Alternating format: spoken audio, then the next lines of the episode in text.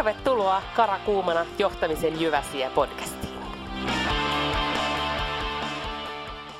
Mikrofonin varressa tänään Kirsi Lehto. Tarvitseeko yrityksen elinkaaren olla loputon? Kun Nokia romahti, siitä riitti ihmeteltävää ja paheksuttavaa pitkäksi aikaa.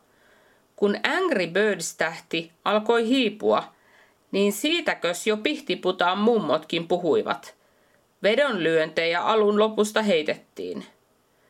Nykypäivään asti oletusarvona yritykselle on ollut, että sen elinkaari on mahdollisimman pitkä. Ja aina kun yrityksen elinkaari päättyy, yritys epäonnistuu. Mitäpä jos kääntäisimme näkökulman vähän toiseen asentoon? Perusteollisuudessa paperikone tai muu laite on iso investointi yritykselle – Takaisinmaksuaika on pitkä. Siksi on perinteisesti nähty tärkeänä, että myös yrityksen elinkaari on pitkä. Olemme siirtymässä tai jo siirtyneet teollisuusyhteiskunnasta palvelu- ja tietoyhteiskuntaan. Mika Malirannan mukaan meneillään on luova tuho. Perinteinen teollisuus on häviämässä. Koneisiin ja laitteisiin tähtävät miljoonainvestoinnit vähenevät – Yrityksen tasearvo muodostuu koneiden ja laitteiden sijaan brändistä, joka muodostetaan ihmisten, toimintaprosessien ja verkostojen voimin. Lopulta aika harva yritys on sijoittanut puhdasta rahaa miljoonia ja taas miljoonia brändin rakentamiseen, kuten isot teollisuusyritykset ovat kone- ja laiteinvestointeihin.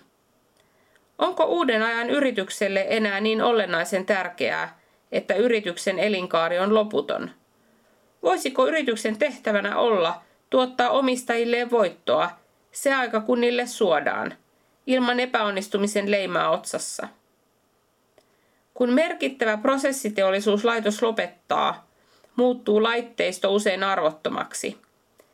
Ihmisten ammattitaito myös häviää ilman koneita ja laitteita. Uuden ajan yrityksissä asia on ehkä toisin.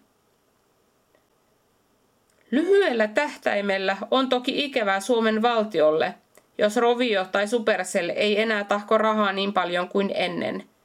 Pitkällä tähtäimellä ajateltuna mitään merkittävää menetystä ei tapahdu.